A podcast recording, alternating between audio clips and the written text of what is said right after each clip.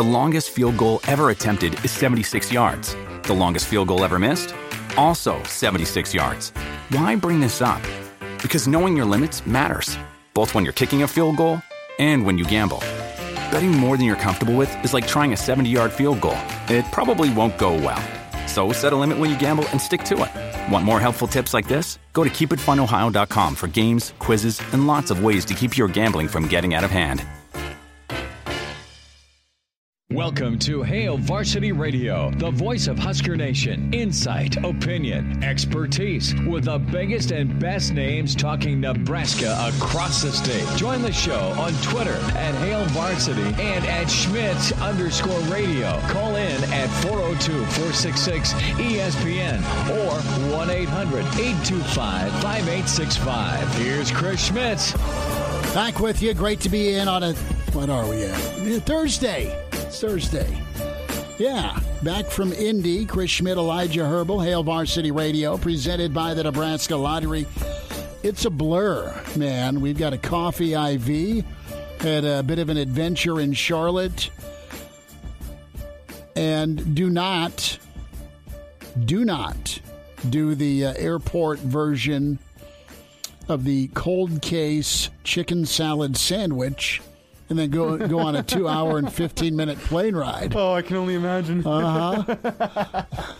it was no bueno, uh, but we made it. We landed. I got through. What was the uh, the HBO series with uh, with John C. Reilly as Doctor Buss, the Lakers, Showtime. Oh, oh, oh, oh. Uh, Winning Time, Showtime, something. One of those two. one of the two. w- winning time, the Showtime Lake or something like that. something. Anywho, uh, the the four episodes uh, that, that were complimentary were were, were dynamite. Pretty good. There's my review of Big Ten Media Days. Awesome plane ride to and from, except for the uh, the Charlotte uh, shenanigans. When when you said John Candy, I thought you were going to go with John C. Reilly. Ah, see, I heard John Candy, and I thought Did you were say going to go. John Candy? I don't think you did, but maybe yeah. I just heard it because I was thinking planes, trains, and automobiles. Like that. Those that, aren't that pill- was those aren't pillows. That, that was your way home, though. Planes, trains, and automobiles. Just any way home. Yes, got home late. Uh, the German Shepherd greeted me. Uh, turn and burn, and we're ready to rock. Um, today on the show, we'll spend time with Brandon Vogel, who himself had travel delays because it's just uh, what we do.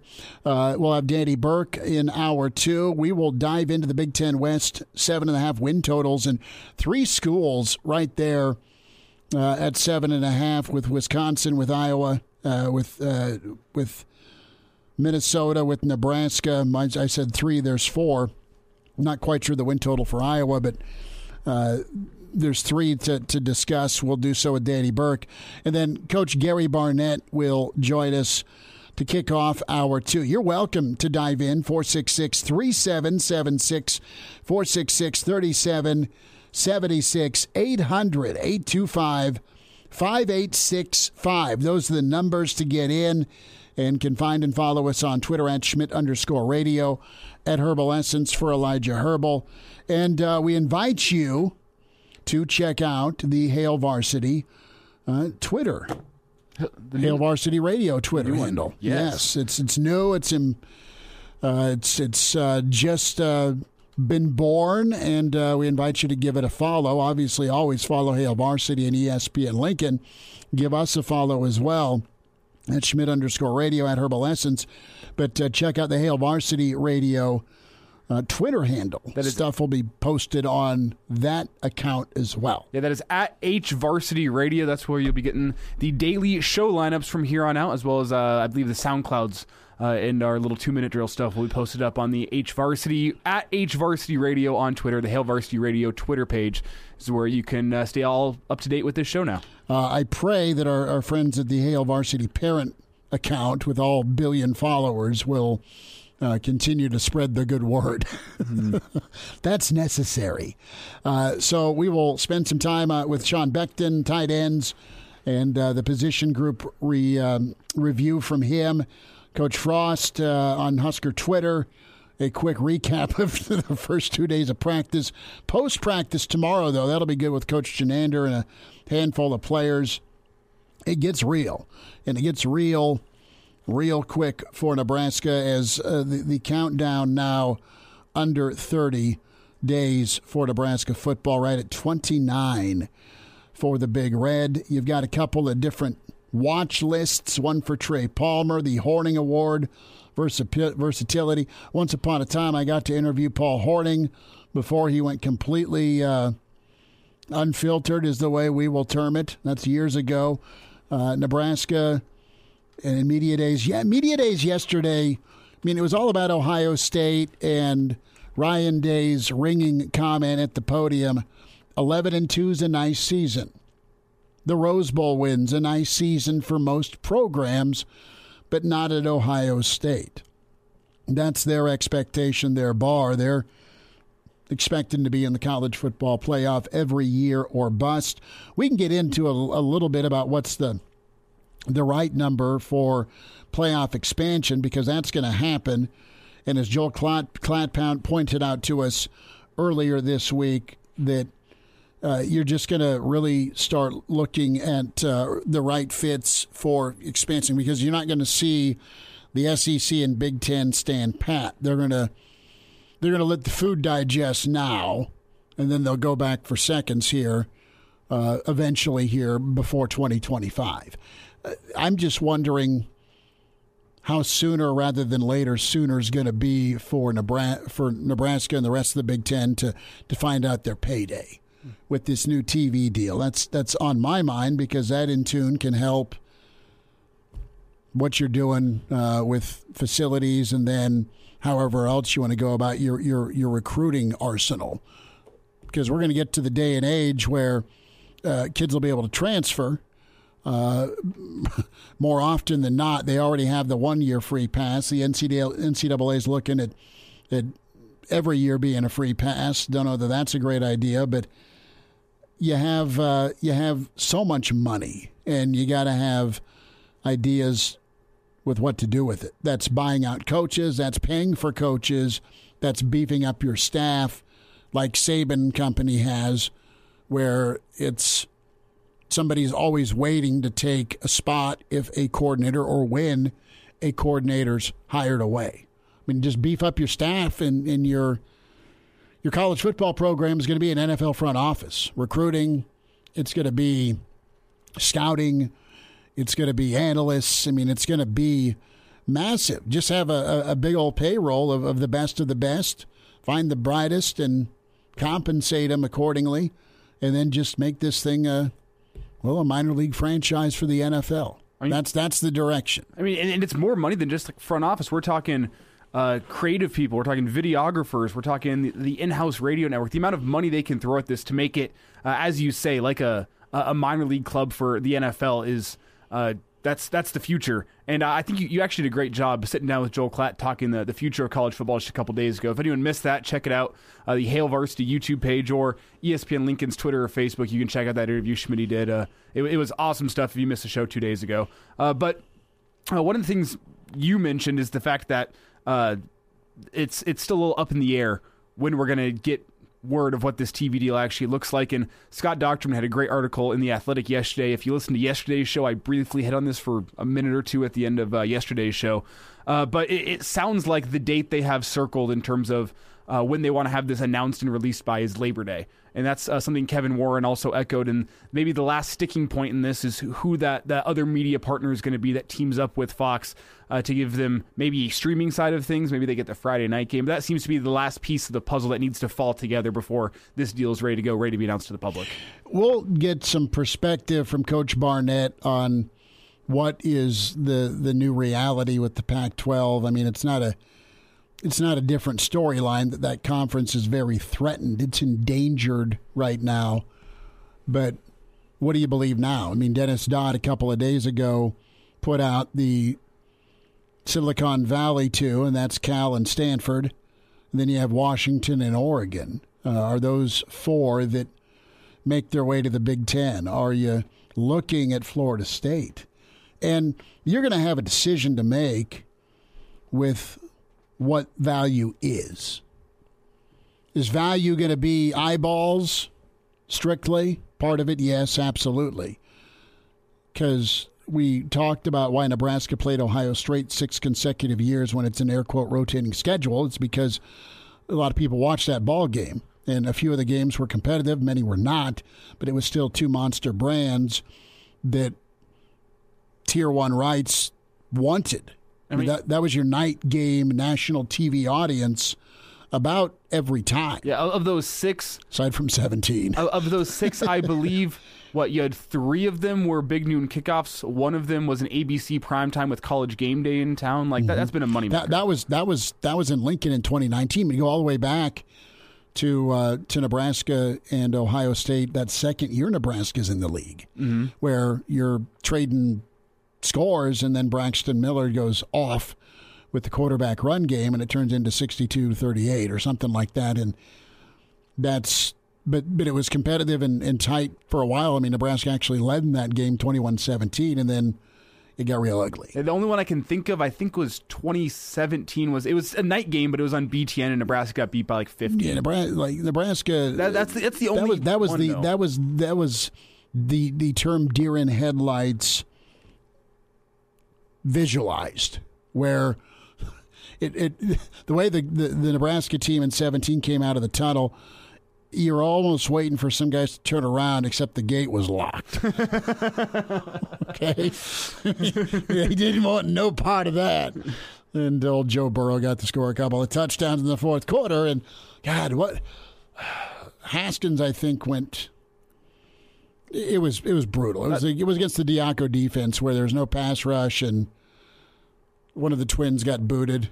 I for, believe for going off on the. Uh, coming up from behind and you know, a game later suspended for cold cock in the Ohio State center who decided to climb up to the middle linebacker.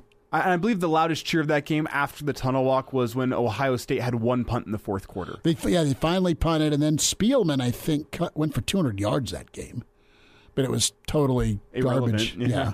So yeah, there's a there's a walk down memory lane. So tight ends on our mind. And uh, Sean Beckton was with the network last night. And, you know, where are things at for the Big Red at the tight end spot? Uh, Austin Allen, Jack Stoll, both off to the NFL. Travis Vokolek is uh, the new leader. He was great at Media Days, uh, just with his confidence and also being an elder statesman in that room. And, and Elijah Vokolek's a talent and a transfer you got from Rutgers that – he just needs more of an opportunity. And I know I'm not saying he's battled a lot of injury, but he had to get right last year. Nebraska has a room of tight ends that can be matchup issues, that can be difference makers. And Vokolek's more your traditional tight end, body type wise, where he can go end line. But he's also a dude I'd love to see him flex out in the slot, Gronk style. It's not that they haven't before, but let's go see in the red zone with Whipple. Let's throw some jump balls. There should have been more jump balls to Austin Allen, for the love of God, at 6'11 or whatever he is, 6'9. There wasn't. There wasn't a ton against most competition last year, but he went off. Uh, Allen did against Minnesota, had a great game uh, that kind of cinched up that first team All Big Ten performance. Had a great jump ball against Wisconsin, really did well. And, and, Nebraska has already had that in the offense. Nebraska's had that in their offense forever. If you just think of some of the tight ends that make you smile off that fake option, uh, a Harry and a Johnny Mitchell, just two that come to mind. Uh, Gerald Armstrong has like 12 career catches, 10 for touchdowns if you go back in Husker lore. Travis Vokolek is in that same ilk of phenomenal athletes that can beat the hell out of you, be physical in the run game, but then enough speed and ability to make a defense really figure out what they want to do. Is it linebacker or safety coverage? And how's that going to work out for you on third and eight?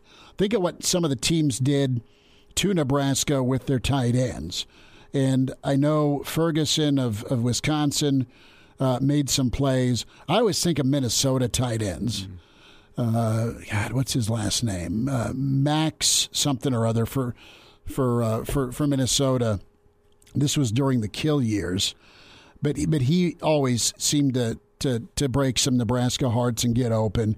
Uh, the one guy you got to cover back in the day during the Jerry Kill era, and and teams would you? And then look at look at what Butts did. Not Butts, but um, Jake Butt. Jake Butt for Michigan, but Michigan's tight end last year. He was he was just at media days. His name's escaping me. Forgive me, but the point is, is there was three third downs in that second half against Michigan where they delayed the tight end out. Mm-hmm. Okay, and big plays. The delayed tight end release. He's in the block, and then he's released, and bang, he gets open.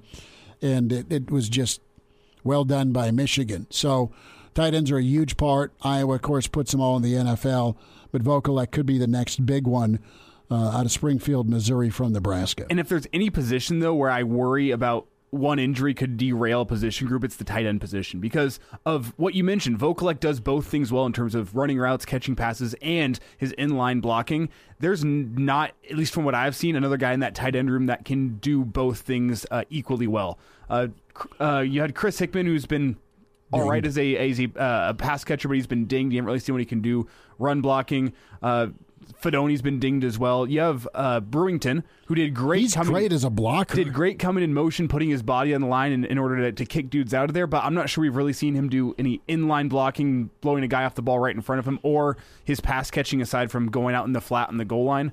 Um, we haven't really seen much behind Vokolek in terms of guys that can do both things well. So I do worry if God forbid Travis Vokolek were to go down, I worry about what would become of the, the tight end room. But you do have a lot of younger talent there that, that wants to show what they have. Well, and, and we'll talk to Vogel about this, but I think one of the position groups you've seen developed at a high level has been the tight end room because of Coach Beckton. And Rollins and Carnie are young, but you just haven't seen them.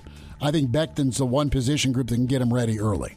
Hey, Storm Chasers fans! A six game homestand against St. Paul is upcoming, and it all begins on August 2nd. That night is free on the green, which means free berm tickets if you show your FNBO card. The following night is library night, and more whispering because you can't talk loud in the library, which is why I avoid libraries. Dollar Beer Night is August 4th, and that's also Military Appreciation Night, two of my favorite things. You'll see patriotic jerseys and a whole lot of Budweiser. Nothing more American than that. The weekend slate includes fireworks on Friday night, camo jerseys with an in game jersey auction on Saturday, and a family fun day on Sunday, which includes Bark in the Park, canned food for tickets, and kids running the bases after the game. Get your tickets now before it's too late.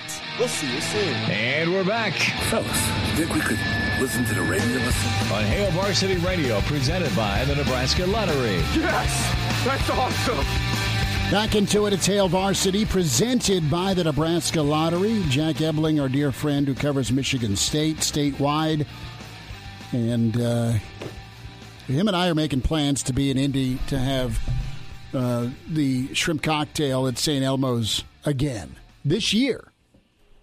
This year in Indy, the first weekend of December. Brandon Vogel will be there for that. Vogues, I got to ask you, did you do a Dear Lord, what just hit me? Jump back the minute you had St. Elmo's cocktail sauce. That is the hottest, most blazing moment of, but you can't say no to more. Uh, it, it absolutely just punched you with the horse uh, horsey sauce and whatever spices are in that thing. We'll get to football in a minute, but I, I it like it, it it almost paralyzed me momentarily. Like you, you just it, it wow it, it hammered you. Did you uh, have the same reaction, or are you just more manly? No, I'm not. I'm not uh, more manly. It's uh, it is it is horseradish forward, uh, as I as I would put it, as I would put it. Which you know, I I'm I'm for like I I enjoyed it. I can kind of take or leave shrimp cocktail in general. And at least this one has a has a mission statement, a very clear mission statement. It was the first time I've had it, and Same. honestly, I'm a little bit surprised that it is as popular as it is because it's very much a either you're with this or you're not with this. It's it's not a middle ground of like, oh, that was pretty good. It was either this is for you or this is not for you. I'm glad I tried it. Um, I'm not probably going out of my way to to have it again but I thought it was good. Like, so it's it's that kind of dish. It is, and at fourteen ninety five, you're going to finish your four shrimp. That's right. Yeah. but they were big ass shrimp. I'll say that. So they were they were they were big. But I I had to ask for more lemon. I mean, they about threw me out of there. I didn't want to drink beer in a glass, and then I asked for another lemon. but I was wearing ah. sleeves. All that could go through my head was uh, Major League and Ricky Vaughn sitting at the French restaurant with Jake Taylor. He's like, I look like a banker in this. He's, he doesn't have sleeves on. It's leather. He's got the tie on. but hey, uh, we'll uh, we'll get to Indy here. What Junior think of media days? I know he's he's in his own way giving his commentary right now. Yeah, he, he is. He's also uh, eating eating dinner at the moment. But I think his his big takeaway from everything he saw. I mean, obviously he reads everything that I write, watches all the YouTube videos. Um, I think his takeaway was 12 and 0. So he, he saw a lot to like from from Nebraska's appearance there. I, I might be slightly lower than that. Um, just you know, I've, I've done this for longer than than he has. Mm-hmm. So, but he, he he was buying he was buying everything Nebraska was selling. Now, did, did he have any input on, on the outfit you chose for Big Ten Media Days? I loved the blue suit. You you I, honestly, in my book, had a strong argument for best dressed among the sports media. Uh, was, was, that all you? Was there any insight there from the little guy? What, what was going on? It, it, this is this is 100% serious. He he chose the tie. I, I, I laid out three ties for him, and I was like point to one, and uh, he chose that. Uh, the, the jacket was was non-negotiable uh, on on my end, so he, he can't take credit for that yet. But I appreciate the kind words. He did he did have a contribution. Point at one, son. Point at one. Uh, Brandon Vogel's with us from HailVarsity.com and magazine managing editor at Brandon L. Vogel on Twitter, uh, writing Shotgun with Vogues as junior. Uh, tight ends, we're talking about Vokolek. He was represented. He is uh, all you want in a tight end for Nebraska. You just want to see health be uh, continued for him, but also the opportunity now uh, to to step up and be the man. And Vogue's a, a thought with what's behind him, unknown. But let's go to the position coach and Coach Beckton he's developed really well. Uh, I, I, think so. And if you, you, need a second tight end, be it Brewington, who's murdered people on the goal line, or Carnie or, or Rollins, you know, I think that's one position group. I'd be okay with younger guys getting time because their position coach and, uh, of course, uh, Boerkircher uh, is has shown well as well. I can't forget about him. He's done well listen, I think Nebraska could really have uh, some surprise names at the end of this season in the tight end room, uh, aside from Vokolek. Yeah, I, I think so as well. There's there's a ton of unknowns with with Nebraska, and there's a, a ton of unknowns where you you kind of look at it and say, okay, I can see it. You hope for the best, but you haven't seen it personally with with Beckton, I think we have seen it personally. Like, you know, both on the recruiting trail and also with the play of the tight ends. Like, there's there's some proven proven results there with him. So you've got you know you've got Vokolek, that other tight end spot, which I expect Nebraska to use pretty frequently. Um, I mean, they used it pretty frequently last year, and this offense, whatever it ends up looking like with, with Mark Whipple, probably lends itself even more to two, two tight ends. So who who fills that role? You've got a number of candidates. Um, you know, it, it struck me in, in talking to to Travis Vokolek. You know, he he kind of talked about how he didn't have a ton of scholarship offers coming out of of high school, and he was basically like a wide receiver. So it, it, it was interesting to me because we think of him as a blocking tight end at this point. Um, but that's not where he came from. Like whatever you think about him as a blocking tight end is basically stuff he learned to do. And he, he said he's like, you know, I'd love to catch some balls too.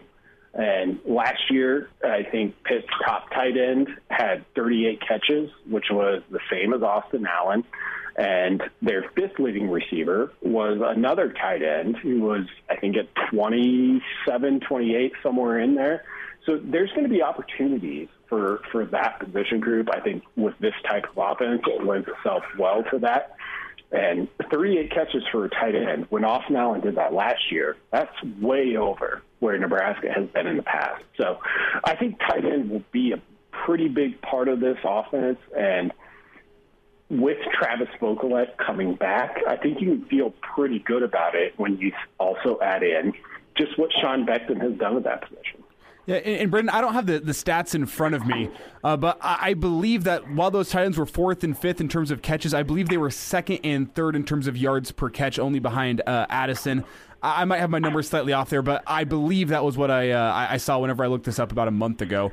Um, and so obviously the the, the the Mark Whipple offense has, at least in the past, had an effect on finding tight ends that can gash a defense, maybe up the yards per catch a little bit. But with the the question mark surrounding the offensive line, do you think that the tight end position is going to be even that much more important in terms of blocking here in the 2022 season? Because they they they might need to give some support to the offensive line to open up some holes. Yeah, it, it probably is. I think you hope that it it, it isn't that big of a factor because it would mean that hey, you know, you've got a new new offensive line coach there. Um, you, you've got some returning experience, um, some returning experience. You know, thinking mostly about Corcoran and Benhart that had a pretty rough 2021 uh, when you when you look back at it. Um, so if if we don't have to think about the tight end as one of the best blockers on Nebraska's offensive line, that's that's probably pretty good. Um, and if if you do, well, that that's also pretty fair as well. But you're right about about Pitt. The, the those tight ends might have been fourth and fifth in terms of catches, but they were both over I think 350 yards which, you know, and, and, and we'll see. That's kind of one of the big questions of the off season is like how pass heavy is this Nebraska offense going to be? Because you got to be pretty pass, pass heavy to to get two tight ends over 350 yards.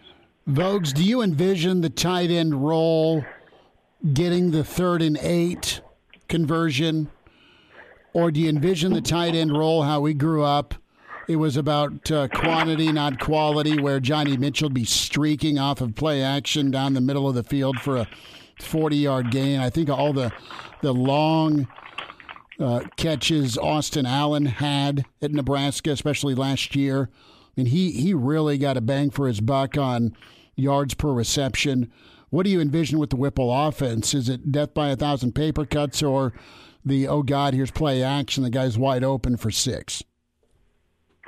Yeah, I, I, I think ideally you you hope for that kind of classic, you know, Nebraska option approach where a, a tight end might have might have 20 catches on the year, but eight of them are touchdowns. Um, like that's kind of what that position lends itself to in a in a classic football sense. With Whipple, particularly in this this season ahead I think it, might be more more likely that you're looking at the the paper cuts approach, and that I, I think that's okay. That that can work too. I mean, you look at Nebraska's group of pass catchers, like they've got a, a handful of transfers in that group that you, you can you, you have a reason to feel pretty good about. Um, you've got some of the new additions who have a chance to to make their case and contribute right away. But as far as knowns, uh, it's it's kind of Vokolek. Uh, he he's you know even though he didn't get a ton of catches so far in his Nebraska career, he's played a ton. And you look at it and like, well, that's that's a guy like you feel like you know what you're going to get from. And I think Nebraska would do well to to lean on that, even if it means you know he he it's not that idealized form, but so much of this depends on like how much how good is this offense going to be, and I don't I don't know that I know right now. Um, that and that's okay. That's kind of where we should be, and I think Nebraska's coaching staff is going to take some pains to keep it that way. Brandon, last thought here about 10 seconds. News today that Decoldest Crawford has signed an NIL deal with a local HVAC company. They're not paying me, so I'm not going to give them any free advertising, but that's what NIL was made for, right? Opportunities like that. Yep. If you can't if you can't sign a, a to that deal, what are we even doing here? love every love every bit of that. Brandon Vogel, follow him on Twitter at Brandon L. Vogel. Read him. Great stuff from Media Days and also the Hail Varsity YouTube channel. Vogues, we'll talk Saturday, bud. All right. Thanks, guys. When you think of Union Omaha, what comes to mind?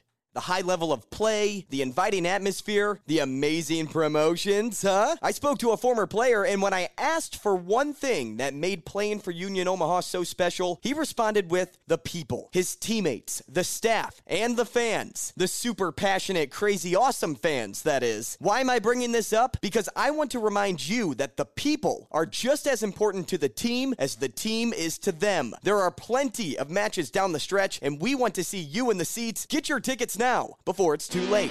Chime in 402 466 ESPN or email the show. Chris at HailVarsity.com. Just try me. Try me. Back to Hail Varsity Radio.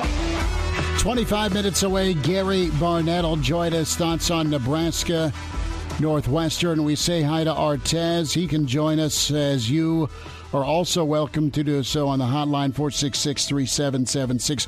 Artez, almost here, buddy. The season's around the corner. How we doing? Yes, sir. How are you doing, Christopher? We are good. We're back from Indy, man. I got a question. I love the conversation about the tight ends. Now you know Jamie Williams made eleven, made a living twelve years just blocking in the NFL. Oh yeah, with uh, with the nothing wrong Niners, with blocking tight ends. nothing, Yeah. nothing at all. And, and Jamie was Spider Man with the with the Oilers. Remember that? Right. Of course. Uh, Yeah, well, I remember that six foot five frame with a Spider Man outfit on. I will never forget that. Oh, hold on. Was there a costume party or what? No, he just, he, you know, Jamie's was a little different. Yeah, yeah. He came into yeah. uh, he came into one of the practices with a Spider Man. it, was, it was it was hilarious. well, he was as good as 6'5", 240, Yeah, that's crazy. he was as good as I it a gets, question. man. I got a question for you. I mean, I noticed Roger got disappointed again yesterday for the Hall of Fame. We have that. what, what's the? We have. What do you think? Well, I think it's garbage. I mean, it's it's it's up on my screen right now because that's what we were going into. Was the hose job of uh, you know on Roger Craig? He uh, is not uh, in the Hall of Fame class of 2023, eliminated from contention.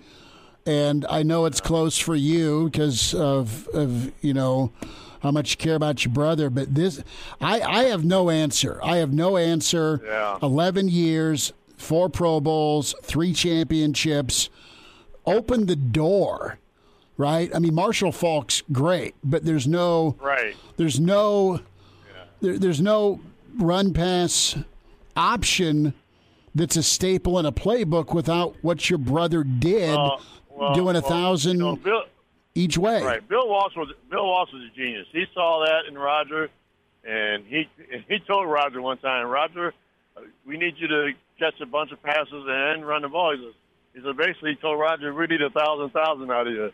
Then he did it in '85. So Yeah. I mean, it's amazing that you know he, he still has three Super Bowl records. Mm-hmm. I mean, it's just crazy. I mean, it's, it's who knows. I mean, lo- there's another local guy from the Quad Cities. His name is Ken Anderson. Played for the Bengals. Yeah, I remember he's Ken. A, he's on a he's one of the 12 semifinalists, and I'm okay with that because he deserves to get in himself. He's been he's been waiting forever to get in. I hope he gets in. He he played at Augustana College right here in the Quad Cities where we live. So I mean, we, we, we root for Ken. I mean, we hope he gets in. Mm-hmm. But it just seems so ridiculous that Roger can't get into the hall. I don't I don't know what else he needs to do. But I think he's getting closer. I mean, now that they allow three guys in, it used to only be one or two, but they allow three of the four senior guys in every year now, starting this year. So, I know I'm I'm I'm with you, and I've been outraged every year this comes up, and it's the the right decisions not been made with with uh, Roger Craig. He's in the 49er Hall of Fame. He's in the Nebraska Hall of Fame, and this isn't just putting the red colored glasses on. He was a gr- he was a great great pro. He was a he is the the epitome of unselfishness for the Nebraska program because he moved to fullback so Rozier could run the ball. Not that Rozier wasn't great either, but, yeah, but he he didn't have to do that. He just he he was a team player. I mean, he did not have to do it. Osborne asked him to do it, and he did it. I mean, he could easily say, "No, coach, I want to stay at I back." Yeah. I mean, he did it for the team. I got another thing. I tell you what, I've never seen uh, Garrett Nelson on television. That's a big dude, man. he has been he's been I mean, lifting and yeah. lifting and lifting, man. Oh yeah. I saw him when they interviewed those three guys on the, uh, you know, our tight end and then the defensive back. I'm looking at that screen like, that's a big white dude, man. Garrett sat down with us, and uh, let's just say I said no to the arm wrestling challenge. There's, there's time. I bet you money. Garrett goes back home, and all the bulls run from him at the rodeo. I just promise I you that. Yeah, and I didn't realize that that was a Division One uh, wrestler back Yeah, in the day. So he I he never is. Knew that story. We got a few minutes with Garrett on on Tuesday, and and he is all about embracing the leadership role. But his his performance has continued to stack each year, and he had a good season last year. And kid just wants to win so bad, and, and you hope if you're a Nebraska fan, he can um, he can help lead it to, to a postseason and. Uh, he's going to have some help off the edge as well, pre, you know, presumably with, with Mathis and, and Caleb Tannor taking a step. And no, Garrett's heart and soul, and guys listen and follow him, and it's, it's what you need. He's a he's a hell of a good player, Yeah, just and- all sorts of effort and talent. and that first game is huge. It's going to set the tone for the whole season. I really believe that. It, it absolutely Northwest, is. Northwestern will be better than last year. They're not going to have back-to-back bad teams because that's that's just you know Fitzgerald's not going to let that happen. So I that's going to be a big game for us. I got to ask you something. Your brother uh, in that first Super Bowl against the Dolphins. I grew up as a Dolphins fan, and that was that was championship number one for for uh, number one for Roger, but it was the second title Right. for for Walsh. But Uh-huh. I mean, you watched that game. I was younger. But that's how they beat Miami. Your brother scored three touchdowns, Yeah. and they just Yeah, killed Joe- Miami Joe out of the Bro- backfield. Joe, Bro- Joe Brophy was a linebacker, and he said after the game, "I can't catch him," because they were throwing that ball out of the backfield, Yeah. and he just they just took advantage of it. Basically, it's a long handoff. If you think about it, it's just Mm-hmm. a long handoff because you give it to your, your best guy out of the backfield, and all he has to do is beat that linebacker, and it's, and boom, all night long. It was just crazy. You might see uh, some of that with with Whip's offense uh, and That'd and awesome. Rahmir Johnson this year. Well, thanks, thanks for listening, brothers. I appreciate it, man. You guys have a great day. There he is, Artez Craig, uh, and uh, safe travels, Artez, over the road trucker, Thank best sir. dude. You too, Yes, buddy. sir. Take care. Yep. Uh, that's uh, a brother of, of Roger Craig, who's we love him streaming us and listening to us for years. And yeah, what do I think of Roger Craig not getting the Hall of Fame? Hall of Fame. I, I wish I could tell you what I really feel, uh, language wise, but I'll just stick with BS because it's garbage. He belongs in the Hall of Fame. It's not just a Nebraska thing. He was elite at his position the entire decade of the 80s. Mm-hmm. Period. It's a guy I always wish I could have seen playing like uh, in his prime. You can go catch the the highlight videos on YouTube and whatnot, but The high knees. I mean, he, he handed out concussions. oh, I've I've heard stories. Uh, I had some uh, some youth football coaches who had the pleasure of being Trying to tackle him? the practice squad guys of that era, and uh, they always talked about his his knees and how uh, if if you went too low, it was just a knee straight to your jaw. No, and he was he's still he was such a, a, a great player. But yeah, I mean, okay, Bill, I'll catch the football out of the backfield. But there, there's no there's no price you could put on Sunday when John Madden was doing a 49ers game and the whole world's watching John Madden and doing San Francisco and it's the Nebraska backfield and John Madden would go off about A, how great a program Nebraska is, but B, how great a football players in the backfield with Rathman and Craig. We talked to, to Rathman a couple times a year, and Tom, he loves Roger, and, and those guys together were so incredible. And then you factor in Montana Rice, John Taylor, Jamie Williams, Spider Man. Uh, I mean, it was it was loaded. They were a great, great franchise. But Roger Craig, the heartbeat of that, and uh, you want to talk about incredible balance on offense with that West Coast. Right, they, they would just physically dominate you running, and then they'd hammer you with the speed and agility in the passing game. And that uh, that backfield spot where Roger caught it, especially the 85 season, 1,000 rushing, 1,000 receiving. Uh, it's champion that Marshall Faulk did it, greatest show on turf, and he was incredible, but Roger was the first and a super physical guy doing it. We'll wrap up our 1 on Hail Varsity. And now. And now, back to Hail Varsity Radio. One final time this hour, Coach Barnett on the way. We'll have uh, thoughts from Scott Frost via Husker Twitter, and we'll hear from Coach Beckton next hour. Uh, Danny Burke will dive into that seven and a half win total number. Big Ten West, Minnesota, Wisconsin, Nebraska, all part of it. Shane emails in Chris at HailVarsity.com. He's got his three keys to seven wins in order.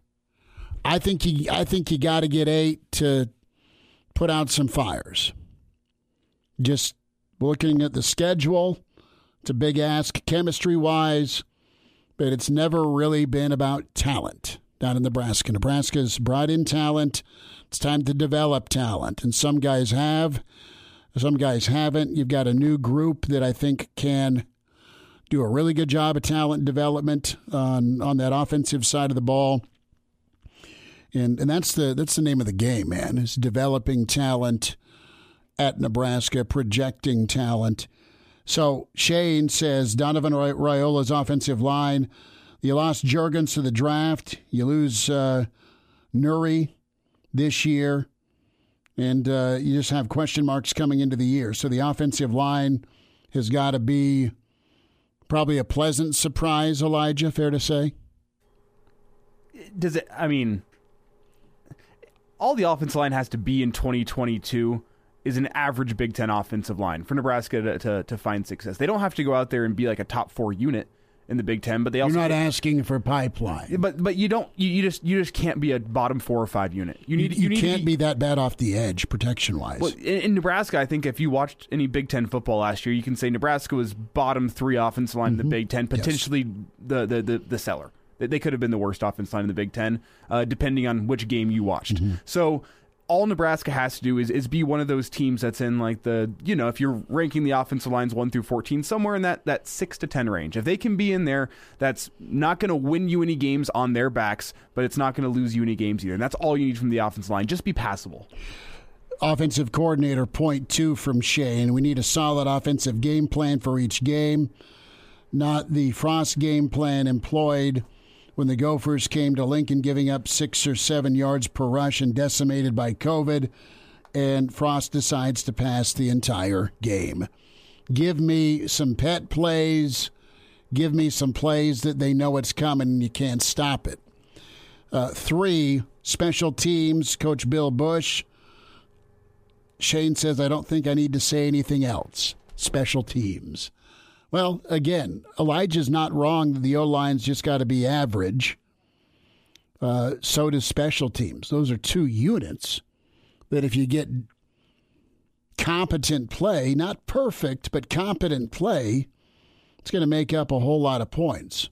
Who do we got on the horn? We've got Chris on the line. Chris, you're going to jump on. We've got about a 30 second window. The floor is yours, buddy. Hey, great, thanks, great show. Well, I just wasn't impressed with his performance. It's Frost performance. It has nothing to do with no opening statement, but it has to do with the secrecy thing, which never works. You know, and it also means that you really don't know what you're doing. You don't have an identity. That drives me nuts.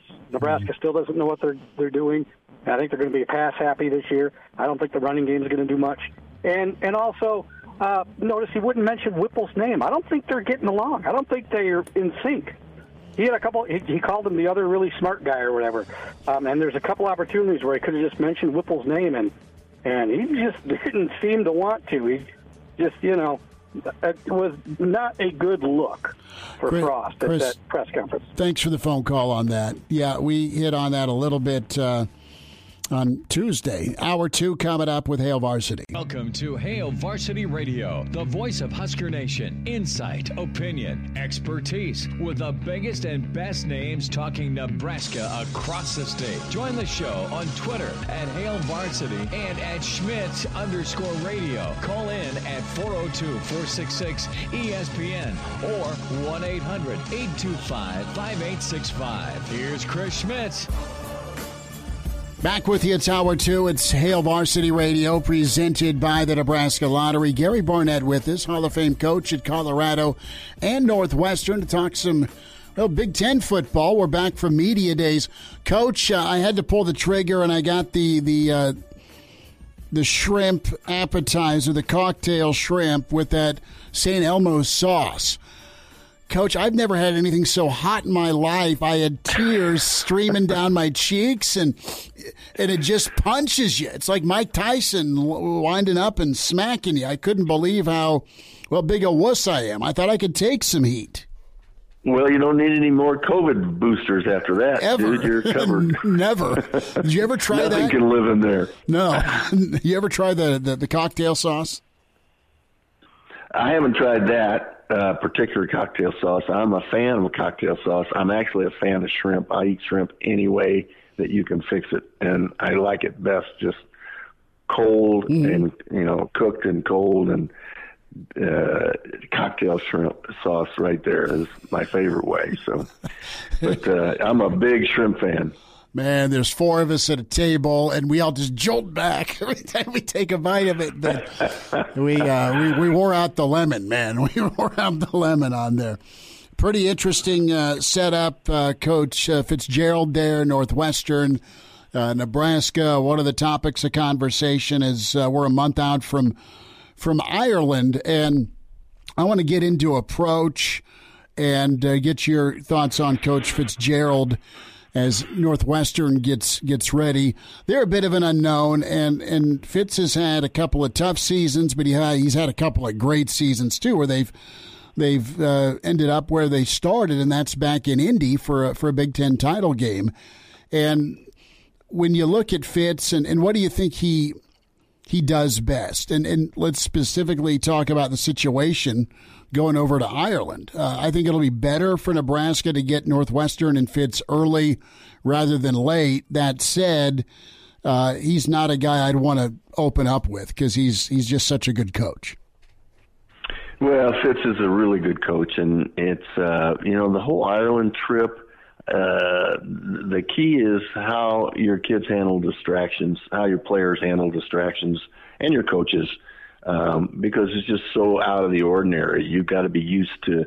Uh, you got to have your guys used to just um, the, things changing, not being like what you're used to. And I don't care how you how you do it or uh, try to put it together, it won't be close to what you're used to doing, including food, including uh, the sleep after travel, all that. It's it's it's uh, just you know it's a big shakeup, and it, I think the the team that handles all that best it will be the successful team, and it's you know that's a coach's job is to try to recreate that as much as you can before you go, so that when you get there you feel comfortable and um, you know Fitz is a he's a good game day coach. He's he prepares well, and um, special teams are always good with Fitz.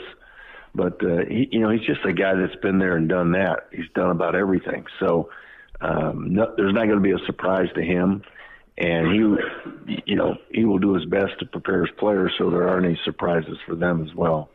Gary Barnett's with us, Hail Varsity Radio. We're recapping Big Ten Media Days, Nebraska Northwestern. Next on the radar, fall camp underway today for Northwestern. It got underway yesterday for Nebraska. And, Coach, did you ever experience anything similar to Ireland or a, a, a different setup, season opener wise? I mean, how did you. Uh, handle that opportunity. I think you guys had some some early season, if I remember correct. Colorado one of the years played in a, a kickoff or an Anaheim Classic type deal. Well, we played in the uh, uh, Anaheim Classic, and when the year we won the national championship and tied Tennessee 31-31, but we had five players suspended for that game. It was 100 degrees in Anaheim, uh, and we were ex- uh, one of those players that was the enemy. He didn't play, so we moved Mike Pritchard to tailback. And uh, you know, I for the life of me, um, I can't figure out why Phil Fulmer didn't go for two on the last touchdown they scored, because there's no. We were so tired. There was no way we could stop a three-yard run, and they kicked it and tied the game. Um, but in in that case, it was a situation where Darian Hagan, the quarterback, was going home. He was they had a million tickets he had to get, that sort of stuff, distractions all over the place for the California kids, and uh, we didn't play our best. Plus, we had five of our best players out for that game. Um, and then the other one we had was at Northwestern. We played Oklahoma in the kickoff classic. Um, but it was in Chicago, and that one was a no-brainer for us. The only thing was playing at Soldier Field was different, but um, that was a no-brainer and easy for us because it was at home, and Oklahoma had to travel. So uh, those are the only two times I've come close to one of those situations. Gary Barnett's with us, Coach. Uh, lots being made of, of Scott Frost and expectations and win total and future and all of that. I mean, that's that's a talking point. That's a topic and and Scott led off media days. Nebraska uh, really didn't spend a ton of time in Indianapolis because they had to get back for fan day. But as you look at Scott and you look at his his time in Lincoln, this year's going to be so key for him handling the the pressure cooker and, and, and you know you know Lincoln. I mean, it's always a, a pressure cooker. It's always a fishbowl because of the attention on the football program. And I'm wondering with, with some of the new staff hires, are there guys, uh, do head coaches lean on assistants at all uh, that, that have been coaching a while? When, when it's amped up, it just seems like it could be really stressful this year. And it's always been stressful. Well, the stressful thing, I think, is for, um, and I read a quote by Scott said, we need to come together as a team, and that includes coaches um, you know, that they have the personnel, but it, that personnel has to become a team. And the the uh, when you've had a staff that's been together for a while, you you can uh, you know hand out those responsibilities. You can you know what everybody can do, and so you don't you know that you can sleep better because you've given a coordinator who's been with you a long time these responsibilities. You can delegate those. The tough part is delegating them now because it's the best way to run an operation. Delegating them now um, to guys that you don't really have a history with, mm. and it's a bit of a crapshoot for you. And I, I think that's the difficult thing. Um, as a as a coach and as a team and as assistant coaches, you got to train yourself not to listen to all the noise.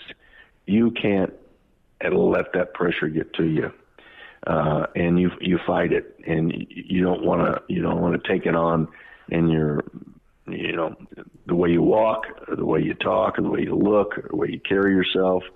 You know you you want to be pressure free as much as you can make yourself, and most of that is not listening to the noise and being um, you know, free enough to be yourself and, and be yourself all the time, not just some of the time. Mm-hmm. That's the tough spot that that they're in right now in Nebraska.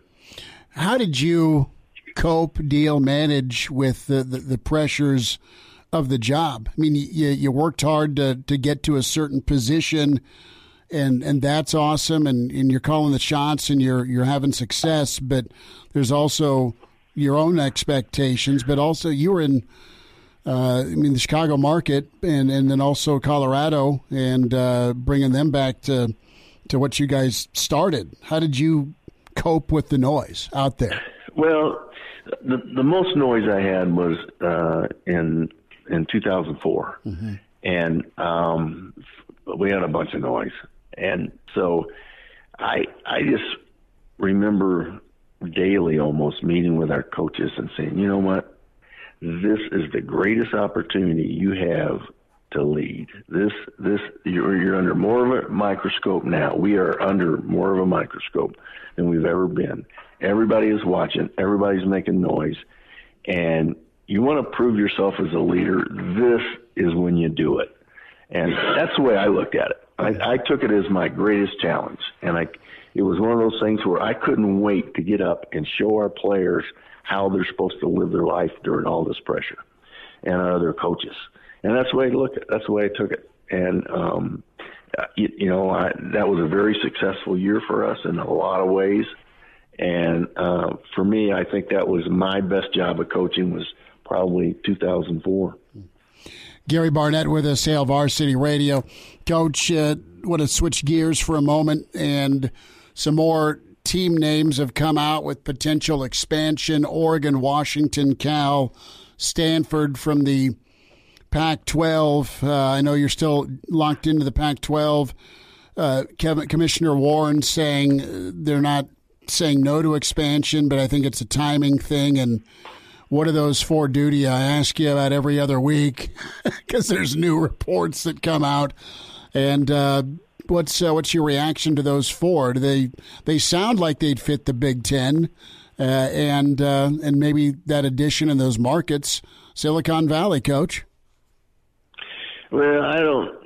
You know, it's so hard to identify markets anymore because of streaming. That's true. And and so those aren't quite what they were ten years ago. Mm-hmm. But um, I would say this about about expansion. Whoever gets expanded, whatever teams are part of this, uh, the additional expansion, is going to have to bring value, mm-hmm. and I mean major value. Um, you've already got enough teams who don't bring value that you're going to have to figure out what to do with. You know, and you know we're not going to talk about who that is, but it could be a, it could be four or five teams. It could be four or five teams in each one of the two big divisions, two big conferences. But really, it makes no sense unless there's value, and value I think is wins and losses. Uh, it's it, it does have to do with TV attraction uh, it has to do with, uh, you know, revenues uh, and how much of that you can provide to this conference. So the logical, the, the one that everybody's waiting for is, is of course Notre Dame. Mm-hmm. You know, you can look at Oregon, say Oregon certainly it falls into that category. You've already taken two teams from from out there anyway. Maybe Oregon fits it too, um, and, and then the others are the the ones in the ACC that that are of note, and of course Clemson I think is the second biggest draw of all the teams that that might expand. I think much bigger than even Oregon. Oregon is in the mix. I'd say a top five, but they're certainly not one or two. Uh, Florida State only because of history, not because of value right now. Miami only because of history, not value. Uh, North Carolina, maybe uh, maybe so, but maybe not. Uh, I, I don't know the Virginia Techs of the world. No, I don't see that. Washington only because of history, not because of current value. So I think you can narrow it down, and there's only a couple that really bring any value right now. So who gets them, and do you make a move? But whoever comes in is going to have to bring value because you've already got guys. You already have teams in your conference that don't bring value. Well, and what do you think Clemson wants? Clemson, in my opinion, wants in the SEC um, more than anything. Mm-hmm. So, okay, safe landing spot, big old payday, and uh, they've. It's kind of a double-edged sword. They've carried the flag for, for the conference, and they've been incredible. But then you're stepping up uh, your your opponents. Uh, you go to the SEC uh, every every week um, compared to yeah. the, the ACC. Coach, uh, you had Ryan Day yesterday talk about going 11 and 2 and uh, and a Rose Bowl win, but that's not a successful season at Ohio State. I, I really like uh, how he's approaching it. Do you think the addition of Jim Knowles will will toughen up that Buckeye defense? And, and what do you like about Knowles? Give me a a thought, if you can, on on what he'll do with that Ohio State talent defensively. You know, I don't, Chris. I don't really know if I know Knowles well enough Gotcha. to be able to to add that to the conversation. Um, you know, all that's hope right now. you know, and, and coaches may or may not make that much difference in a situation like that. It really comes down to your players and how well they're listening and buying into what you're selling. It, y- you know, the coach plays a role certainly, but but they're they're less than fifty percent of that, in my opinion. And so it just comes down to they're going to have players. You know, they're going to have players. The players got to buy in. And uh, you know, schemes are schemes. All schemes work. It just depends on how much you believe in them. And um, uh, so I think we're just going to have to wait and see on that one. Hail Varsity Radio Thursday with you. Always invite you to check out the podcast and do so real easy to find Hail Varsity. Spotify, iTunes, Google Play is where you get that. A few more minutes here with Coach Barnett on the other side. And uh, give us a rating, good, bad, ugly, on the Hail Varsity Radio podcast. Love your feedback for sure. And uh, follow Hail Varsity Radio. Now on Twitter. You're invited to do that. More with the coach, Gary Barnett. Hail Varsity were presented by the Nebraska Lottery. Hello, listener. Hey, it's Chris Schmidt with Hail Varsity Radio, and I wanted to let you know about a special deal just for listeners of the Hail Varsity Radio Show podcast. We're offering $10 off the annual subscription price. That means that you can get everything we do 10 issues of our monthly magazine, our annual football yearbook, and all the premium content we produce at HailVarsity.com. Just go to HailVarsity.com backslash subscribe and enter in the promo code GBR for $10 off a full year of Hail Varsity. That's HailVarsity.com backslash subscribe, promo code GBR. And now, And now, back to Hail Varsity Radio. Back with you, it's Hail Varsity Radio. A few more minutes here. Gary Barnett. Coach, thoughts on Bubba Watson off to the LIV Tour? You got me on that one. Um, oh, I, I, I, I don't think that's a big surprise. Sure. Other than maybe the philosophy of the, y- you know, the whole makeup. I'm a little surprised at that, but where he is in his career and what he, where he's going, you, know, I think there's a pattern of all those guys that are going over there, and uh, they're all. Uh, I don't want to say over the hill, but but they're on the backside of their No, the, Um, no, no, the back nine. yeah, they're on the back nine. There's maybe maybe just hole ten or eleven, but they're there. So Well, where are you uh, swinging the clubs today or no? Well, we we got rain last night for a long time, and got a little rain today, but I'm going to try. So we'll see what happens. I've got my grandson coming over to caddy for me. Nice. I'm uh, trying to make him into a caddy so he can earn some money to buy a new computer. So you that, we're going to try to make that work. do you tip him? Well, no, I you know I, I hold him. I got he's got to learn first. So um, That's so good. you know, so. I'm this. I'm a coach. You know, I'm not. I'm not. I, this is not an NIL project, Ah. buddy. You got to have to earn it. Gary Barnett with us. Coach, you have a good, uh, great weekend. Thanks for the time. All right, Chris. Great being with you. Anti NIL when it comes to the grandson making some money caddying for, for Grandpa Gary. That's too good. That is absolutely too good. I envis- envision uh, Coach Barnett, he'll hit one bad shot per nine and probably get, get loose and, and I don't know how old the grandson is. I, I hope he's not four hauling those clubs up and down the course. But he, he may be. Good stuff from Coach Barnett. We'll get that posted on ESPN Lincoln's uh, on demand section. And then, of course, Hail Varsity and Hail Varsity Radio will post the on demand portion of that on SoundCloud. Lot to get to as camp is underway. Excited. Coach Chinander and some players tomorrow as uh, camp is ongoing. Got going Wednesday, Northwestern Open camp today. We will also have, uh, in addition to Chinander and some players tomorrow, we also have uh, Frost on the network tonight, so we'll have some thoughts for that tomorrow as well. So Absolutely, we will. A little bit from Scott Frost right now uh, via Husker Twitter about how the first two days went. He caught up with Greg Sharp. It's awesome. It's, a, it's just a great group of guys to be around. So I think everybody's uh, working really hard, but having a lot of fun being together. Does a great job to get them in shape for camp, not in shape for the game. Uh, so we want to build as much strength and uh, power as we can in the off season, but get them ready for camp. We still have some conditioning to do, but uh, I'm really impressed with the effort. Well, that's a win uh, with the effort. It's so far so good. from spring. We're good. That's fine. We're um, wondering what the quarterback situation will be like as that race continues to heat up. Yeah, the, the quarterback race is, is something I think is going to be a uh, uh, almost a back burner topic early in camp, but then I think the later and later we get into camp, I think the You more gotta that's name your heat up. starter. Where it's you have to name your starter. And I think, um, I based on what we've been hearing this summer, I really do think Chuba Purdy is going to make a good run at it, and I think that might be a, a storyline that heats up as camp continues and and uh, we get close to Northwestern. and There starts being the question marks. I still think. Casey's your starter, but I said it a couple days ago whenever Will was doing this show with me. Monday. Uh, yeah, I do think that Chuba Purdy makes a good run at this this fall. Doesn't get the job, but I do have him as starting at least one game in 2022 for Nebraska. Maybe because of injury, uh, more likely because of injury or of, of some sort. But I do think we get at least one start from Chuba.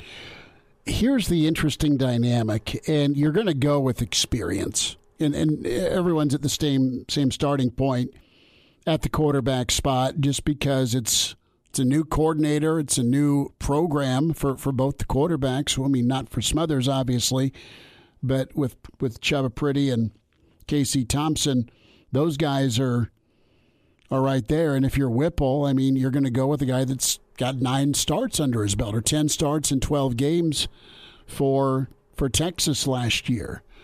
Why didn't he win the Texas job? That's a year ago. He came in because who they pegged to take over the reins for Bevo didn't and wouldn't get it done. And Thompson came in and did really good work. And think about his turnover numbers. I think he had a total of 12 interceptions, 12 or 13. But it was a 2 to 1 ratio touchdown pass to interception. Nebraska, the last several years, have been living maybe a 1.5 to 1 touchdown to interception ratio. I don't know the the total. I didn't look up. I don't know the, the Casey Thompson fumbles. But total turnovers, you're well below what you've been averaging based on the one year look, 10 games. So you'll uh, you'll take that. And more, uh, more, yeah, from, Frost on the quarterbacks. Cool. Yeah. Some good things. Um, again, we're a long way from being done, but I, I like what I see. Everybody's healthy, uh, learning, making a few mistakes here and there that we can clean up, but uh, the effort's good and we're making some plays. That was Scott Frost uh, at camp today, and he caught up on Husker Twitter. Greg Sharp was hosting that.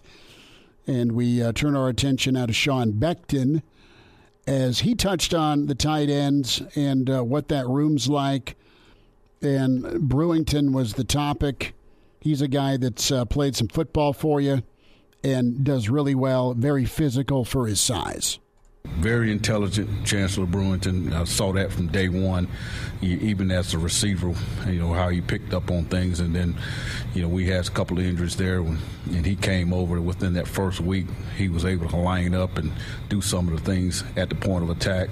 Uh, that was my first indication that he'll be able to, to to do it, and he's definitely you know committed himself. You know he's he's up over 225 pounds now. Has really had a great off season. You know after his injury coming through.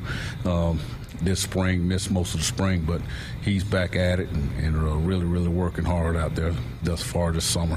So I'm excited to see what he's going to bring to to our offensive scheme in a bigger role. You need a couple, and we touched on that earlier. College football playoff. The 16 team model continues to grow, get some momentum, and sounds like folks are on the same page. Key players finally appear willing to make concessions in hopes of arriving at a mutually agreed format. Let me ask you this as a Nebraska fan Is there ever going to be a day that it matters to you? that Nebraska finished runner up in the division versus winning the division? And I ask that because the way things continue to trend is you're going to have a 16 team playoff. Think about what the NFL's at. They just added one. It was at six, 12 total. Now you're at 14, seven for the NFC, uh, seven for the AFC. Well, you're at 16 right now for the college football playoff. That's presumed to be the number here for 2025. And your job, just like the NFL, is to get into the playoffs. Sure, you want a division championship, you want home field. I don't know if they'll grant that versus a bye. I don't think they're going to turn to on site versus bowl location because you can incorporate the different bowls for opening round playoff games. So, is it okay? Will you shift to eventually just be good with 10 and 2, 9 and 3 runner up in the Big 10 title game or you finished second but man your strength of schedule was great in the West. Say you didn't play for the Big 10 title game. But there's been years where whoever didn't win the East in the Big 10 their their consolation was the Rose Bowl, but they were still a top 5 team. And you, you they were just on the cusp of that four team playoff. They were probably in at six or in at eight. Well, you could make the argument for Ohio State last season. Well, big time, right? I mean, they were a good enough ball club to be in the college football playoff. Probably a, a lower seeded team, but still at 11 and 2, they'd have been in. You got to figure your top two in the East and West, or your top four. Your top four to six in the SEC. I think you can make a strong argument for your top four in the Big 10 Mm-hmm. There's ten. Then you look at what Notre Dame did. You look at Clemson. You look at Georgia. I mean, the, the the real question here is this: in the arms race for representation, are you going to be able to strength to schedule wise make an argument and and make that argument stick perception wise that the Big Ten, as deep as the middle is, when push comes to shove, their their top Ohio State typically hasn't fared well against the best of the SEC in bowl games or in the championship game. Two years ago was Ohio State that got rocked by Alabama. Ohio State was great that year. They beat a really good Clemson team that had just beaten Alabama. But you've got this merry-go-round. It's still going to be the same four to five programs, but at least you'll have a little variety of more entrance to the playoff. Well, I would say if you uh, expand to 16, it will take away that that exclusive club among those probably top six schools that we're talking about right now that are in there every but year. Bama's won two other year. titles without being SEC champs. Well, and this, but like, that's what I'm saying. Where if, if you open it up to more of these teams, I think more of these 12 seed teams, if, if there is 16 teams, that could make a run to it and maybe not win it all, but make it to the final four, make it to the championship game, and just doing that alone. Well, I mean, the, the recruits right now that those top six schools are getting are ridiculous because they know I want to play in a college football pl- playoff. I want to go compete for a title. And I I want to make a ton of money. and I know there's only about six schools in this country that will give me that opportunity that, to do that while I'm in college. Assuming I go win a starting job, there's about six schools where I can go to. I will, I know, in a four year career, get a chance at at least one college football playoff, if not multiple. So if you open up to 16, some of these kids maybe are going, well, the, the fit at Alabama or, or Georgia isn't quite right for me, but I know that if I go to Nebraska, for example, and finish second in the West, that's going to be good enough to get me into a college football playoff. I'd rather go to, to Nebraska. The fit's better, but I feel like that aspect of the exclusivity, uh, I messed up the word completely, but the uh, exclusiveness, better way to put it, of the college football playoff kind of shuts some of that door. Here's the thing: as a Nebraska fan, I think you'll you'll be all right with. Well, we're not West Division champs, but we were good enough to get playoff consideration and recognition beyond the four. And you'll you'll trade a West Division title or runner up in the Big Ten. And I know we're talking about coming off three and nine, but the the regular season accolades will fade, and the goal will be the postseason. Pardon the interruption, but I'd like to save you some money. I'm Brandon Vogel, managing editor of Hail Varsity, and I wanted to offer listeners of this podcast $10 off the price of an annual subscription. That means that you can get everything we produce 10 issues of our monthly magazine, our annual football yearbook, and all the premium content we produce at hailvarsity.com. Just go to hailvarsity.com slash subscribe and enter the promo code GBR for $10 off a full year of Hail Varsity. That's hailvarsity.com slash subscribe, promo code GBR. And now. And now, back to Hail Varsity Radio.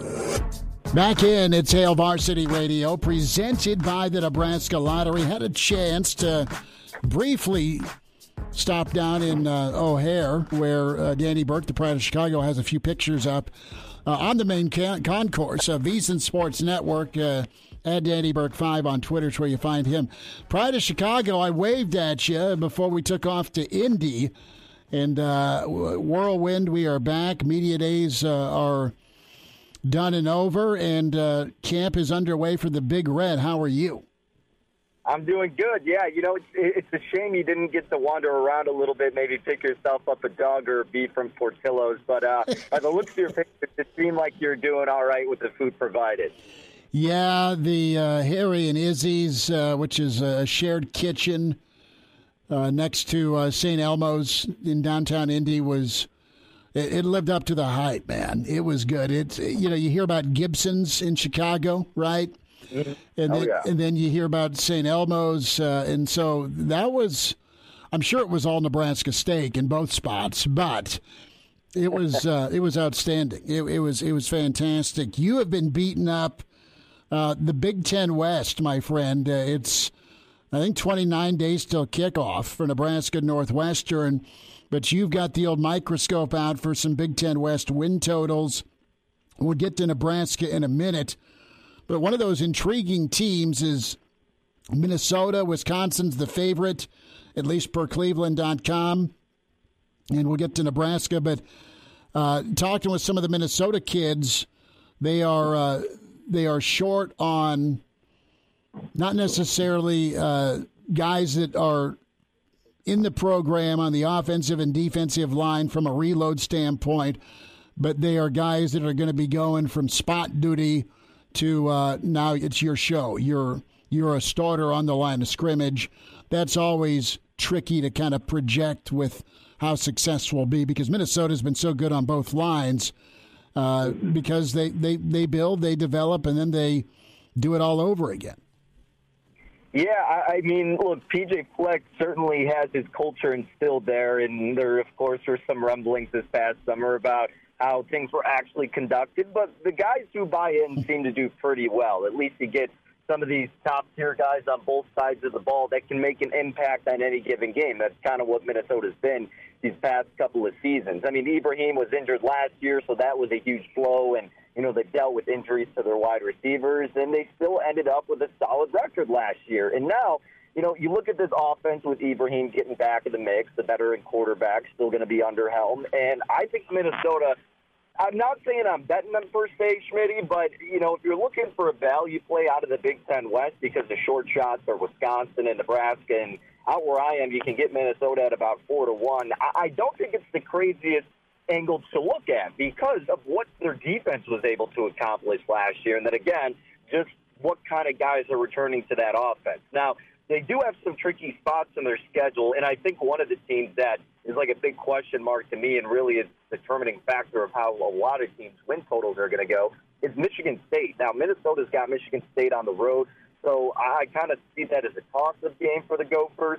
Uh, you're on the road against Penn State, which of course is going to be tough. I think the game against Nebraska is probably a 50-50 at that point of the year with a slight nod to the Cornhuskers. And then you get Iowa at home. You should probably be able to take care of business. In Wisconsin, I'm not that high on, but, you know, that being that rivalry type of game, that's a 50-50 in itself. But, look, at the end of the day, if you get a win total of seven and a half and not a terrible price to the over, I would probably lean over with the Gophers. Well, Danny, what's interesting here is those those three teams that seem to be behind Wisconsin, Iowa, Minnesota, and Nebraska. They all have win total set at seven and a half this season, and I don't think all three of them can hit the over. Two possibly can. Well, right. Who do you like of those three? Could you pick one or two that you think will hit that that seven and a half wins total? Yeah, look, I'm not trying to drink the Kool Aid here, boys, but I've been, I've been debating going back and forth with Nebraska, and I'm like, do I really want to get involved? I think I just got to be, you know, stressed out from a fan standpoint, not a betting and fan standpoint. But honestly, I keep looking over the schedule. I just keep looking at this roster and the improvements they made, and, and guys, I just I really can see this team getting to eight wins. And it may seem crazy for me to say this, but you know, I almost think they have a better chance of ending up with nine wins than they do seven. And I guarantee a majority of people do not agree with that, especially based on what you've seen out of this program. But you guys know even better than I do, and a lot of people. I mean, they made the necessary moves this past offseason, not only with the coaching staff, but on both sides of the ball, in the quarterback position, on the defensive side throughout the transfer portal. And we know that Scott Frost has to have success this year. And I think also, I mean, you look at Nebraska's schedule, guys, uh, you know, like Iowa is completely a 50 50 game every year, no matter how good either team is. Uh, again, I just told you Minnesota. I give the slight nod to Nebraska. You get Wisconsin at home. Once again, I'm not high in the Badgers. And Oklahoma really is going to be that litmus test, right? What is that, week four? And they played them close last year. Now Oklahoma has a complete turnover with their organization. And why can't Nebraska win that game at home? I, I don't know why they wouldn't be able to. And if they can, the national media is going to be having a way different conversation, even though they just ended up playing, you know, three relatively easy games and beat up a different looking Sooners team. But I still think the national recognition is that Nebraska is not ready. They're not there. They're always overhyped. But they can beat a team like Oklahoma. They can beat Wisconsin and Minnesota this year. You're probably not going to beat Michigan on the road, let's be honest. But there's a lot of winnable games, and the path is set up for this team. So give me over seven and a half. I bet it at the price of minus 105. I think you can look real hard despite the. Uh missteps and say there's eight on the Nebraska schedule. Danny Burke with his VSiN Sports Network. Wisconsin, is, is it all about quarterback and uh, what they've got to do on the, the defensive side of the ball. Is that your question mark with them? Because I think they got the best running back between uh, Allen and, and Ibrahim, and of course Ohio State TreVeyon Henderson. There's your three. But I mean, we're, we're still talking about Wisconsin and their running game.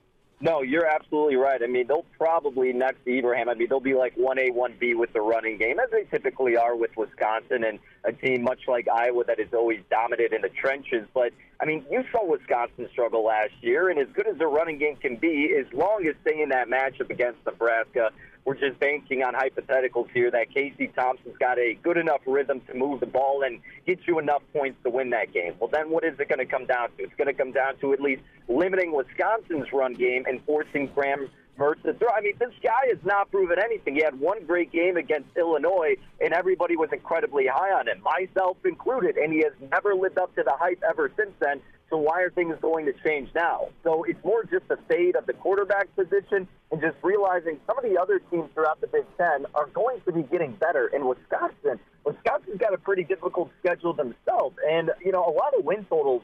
I was looking around, we saw eight and a half, and then I'm looking even deeper, and some books are giving me nine, and I'm chuckling here. Not really chuckling, but I guess I'm just like, man, this seems too good to be true. So I bet under nine wins for Wisconsin at minus 115. That's probably going to end up being my biggest bet for the college football season and one of my first, too. I mean, look, you got to go on the road against Ohio State. You got to go on the road against Michigan State, who you know is going to be tough. Uh, you're on the road against Iowa. You're on the road against Nebraska. And then, like we said, that Minnesota Wisconsin game is going to be a 50 50. I think the absolute best case scenario for Wisconsin is to end up with nine wins. So, in my mind, in worst case scenario, that's going to be a push realistically, they probably end up at seven and eight. They don't have good enough quarterback play to get them into double-digit win territory. Danny Burke, VSiN Sports Network uh, at Danny Burke Five on Twitter. The Danny Burke Show weeknights on VSiN, the Danny Burke podcast. Pride of Chicago will uh, beat up some Big Big Ten East next week. How's that sound? Absolutely. Sounds like a plan, guys. Like what you hear, high quality radio and podcast is part of what we do at Hail Varsity. Hey, it's Chris Schmidt with Hail Varsity Radio, and I wanted to offer listeners of the Hail Varsity Radio Show podcast $10 off the price of an annual subscription. That means that you can get everything we do 10 issues of our monthly magazine, our annual football yearbook, and all the premium content we produce at hailvarsity.com. Just go to hailvarsity.com backslash subscribe subscribe and enter in the promo code GBR for $10 off a full year of Hail Varsity. That's hailvarsity.com backslash subscribe, promo code GBR. Miss us? Come here, brother. Give me a hug. Bring it in for the real thing. We're on call for you. Catch the podcast at hailvarsity.com, the ESPN Lincoln app, or download them on iTunes. Saddle up, partner.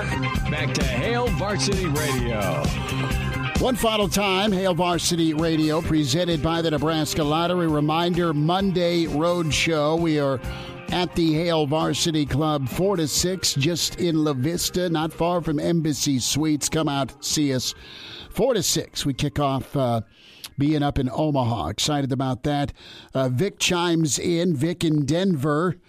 Vic, the uh, whiskey and bourbon connoisseur. We were talking about the 16 team playoff, and if you're a Nebraska fan, or will you ever get to the point where all right, uh, if you don't get a division title or a conference title, you're okay with it because the bigger picture is just getting to the playoff, uh, NFL mode, and uh, home field in the NFL's killer and key, but not always necessary. Vic's like, look, Nebraska needs to just get back to being a top 25 team year in, year out, period. That's the standard. After we get to, to that standard, then strive for making the playoff uh, if there are 16 teams. Then the goal should be big, be Big Ten champs. But uh, what I talked about is a 10 plus year plan that requires some program stability. First things first, get up and get into the top 25. Start by doing so this year. Good take, Vic. Yeah, I mean, we're, we're fast forwarding, and there's a lot of assumptions because clearly you can't take for granted a winning season. You can't take for granted uh, being in it in November. It's not happened for a lot of years to Nebraska. It, it just hasn't. So it's easy to gloss over, and that wasn't my intent. I'm just saying, big picture. Two years from now, this thing's supposed to, two to three years, this thing's supposed to pop. You're going to have USC, you're going to have UCLA, you might have more. You're going to have more seats at the table, presumably because of, of good brands and good football teams.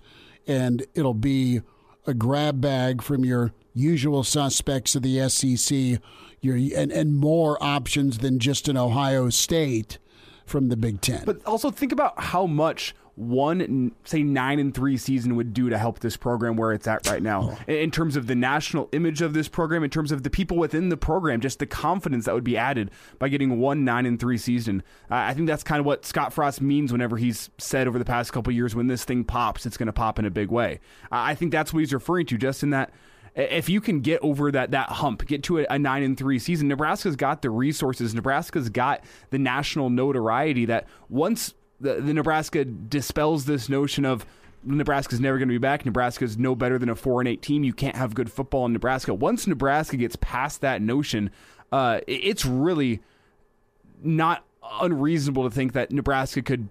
I mean, immediately after that, become a year in, year out top 25 program, assuming they can keep things up just because of what it would do for the, the image of Nebraska to get one good season.